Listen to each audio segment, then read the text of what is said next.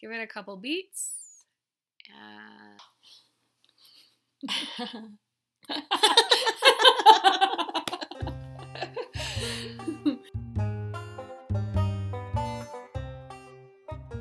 This is Burn This Book, a banned books book club where we, Nicolle and Eden, read a banned or challenged book each month and discuss its meaning, impact, and censorship to make it more accessible for all readers. it's Banned Books Week, also. It is. Yeah. Thank you, Nicolle. You're welcome, Eden. Uh, yeah, we're releasing this this podcast during Banned Books Week 2022. 2022. Um, yeah, we'll dive into why why we're doing this project. So, um, I'm Nicolle, and um, the reason why we decided to jump on this is we both were kind of disturbed over the last year seeing all of the new books being banned and all of the political headlines about how different school boards and states are banning books. In fact, earlier this year, Utah passed a law allowing for the suppression of sensitive materials in the classroom, meaning that now schools can ban books and the reasons can be a lot more flimsy than they were in the past. Um, just a brief timeline, and I'm pulling this from a National Geographic article written this week and pub- well, I don't know if it was written this week, but it was published this week um, by Erin Blakemore. And um, the reason why is because we're seeing right now here in September the amount of books are re- like reaching a precedented, unprecedented level of banning.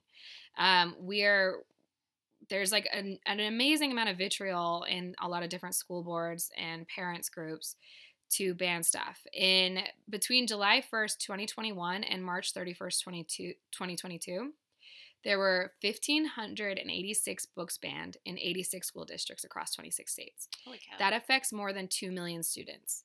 Um, and not only is this like damaging for people's education and ability to imagine, ability to develop empathy and just kind of reach out, but also it this is a free speech amendment violation. And that's kind of what the argument has been. The first book was banned in Puritan era times, which is pretty cool. And which is pretty cool that we've got that cool history. Mhm. Um, in 1650, a, a Massachusetts Bay colonist, William Pynchon, published The Merit- Meritorious Price of Our Redemption, which um, kind of, uh, what's a good word? It it was critical. it was critical. Yeah, it criticized Puritan values and the Puritan way of life. So it was banned. And then during slavery and the Civil War, multiple states outlawed expressing anti slavery sentiments. So they would not be able to read um, abol- abolitionist work. Um, and then in um, after that, it became a war against immorality, and that's where we kind of see this argument that we don't want to see books that have pornography in it or that um, are too adult themed for children to read.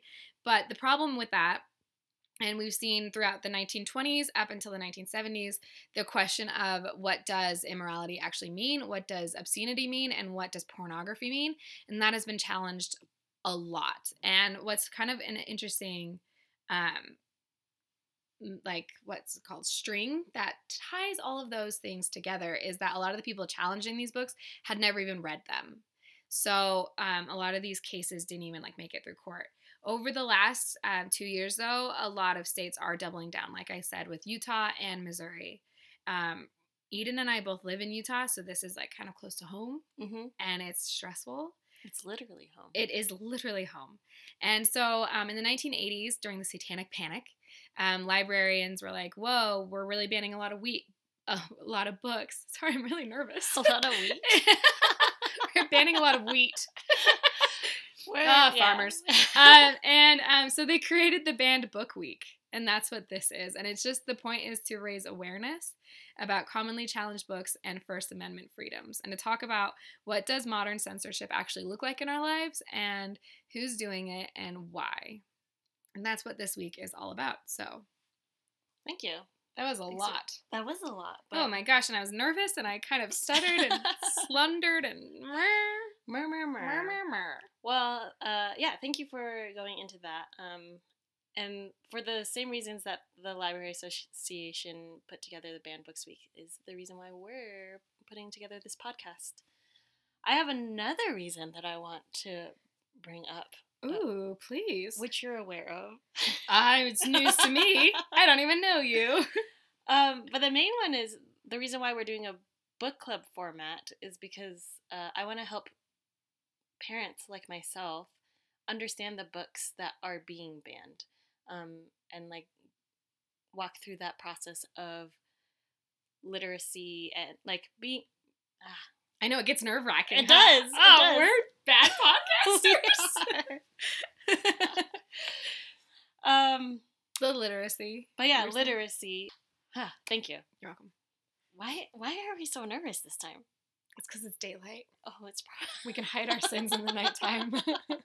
I'm gonna play games on my phone while I figure this Thank you.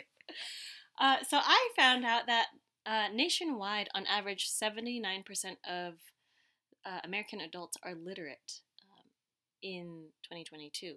But of that 79% literate adults, 54% of them have a literacy below sixth grade level.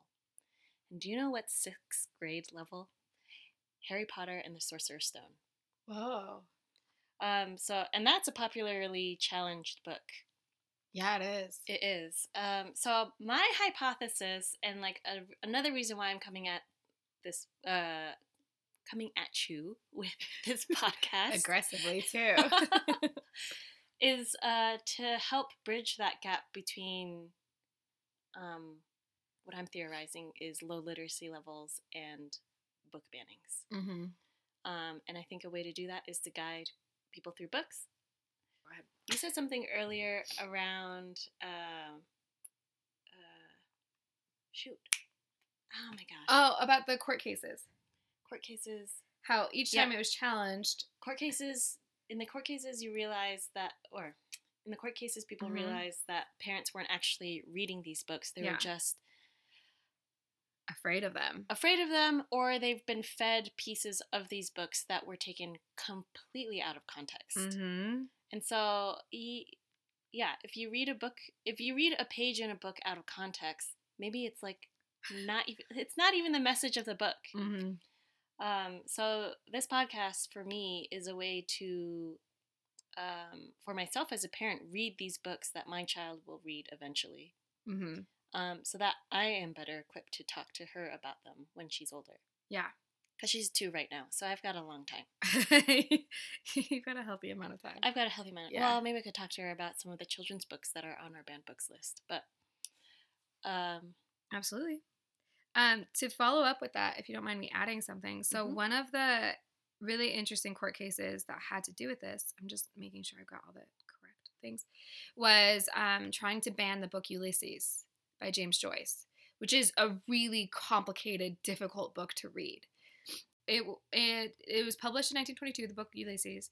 In 1920, um, a periodical published a part of the book which contained a masturbation scene and uh, people were really disturbed. So the Manhattan District Attorney um, received like all these letters of complaint, and the um, the people who were going to publish it were sued, and the court convicted and fined the publishers after a trial in which one of the judges stated that the novel seemed like the work of a disordered mind, one of the most brilliant literary minds in the world, um, and that stopped the publication of Ulysses in the United States for over a decade wow.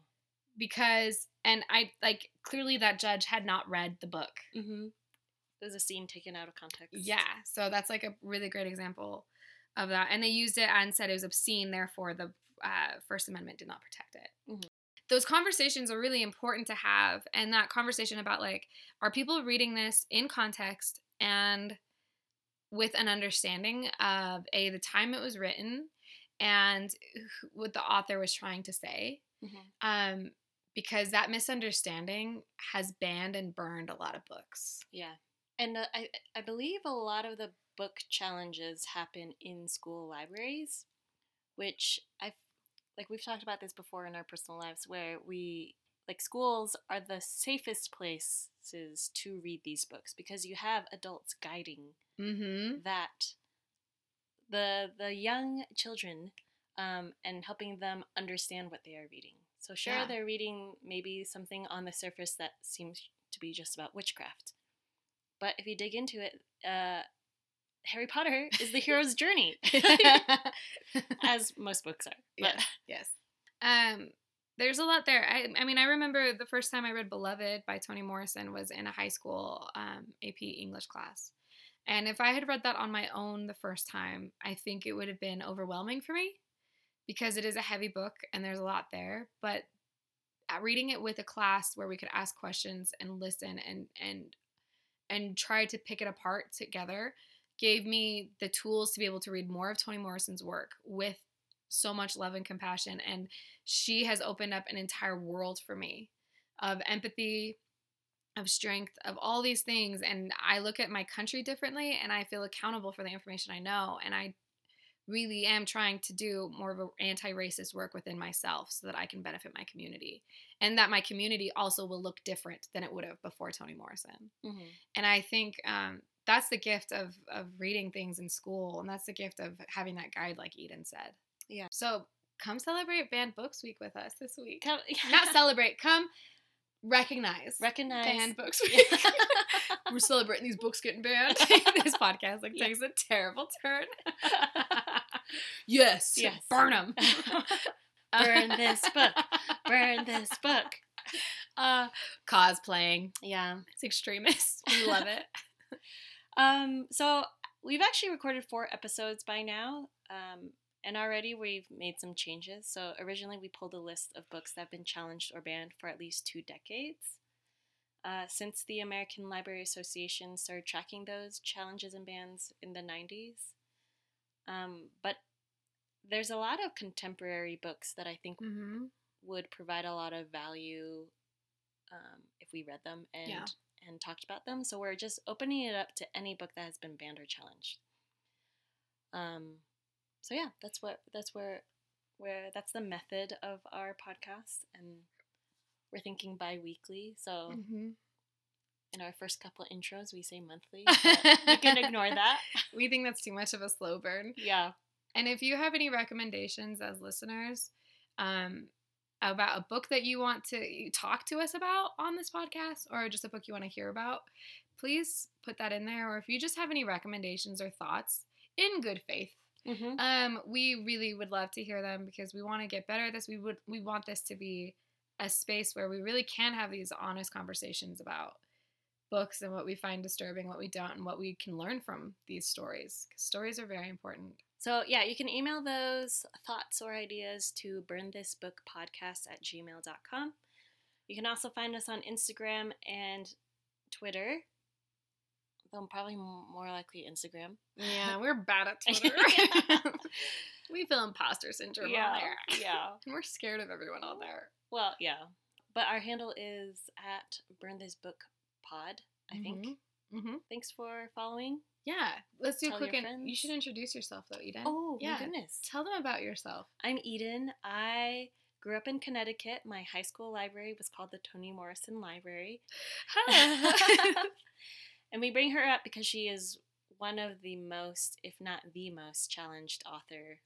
I'm also a, a daughter of Chinese immigrants, Hong Kong immigrants, and I think um, a lot of my literacy mm-hmm. issues came from being technically English English as a third language. Yeah.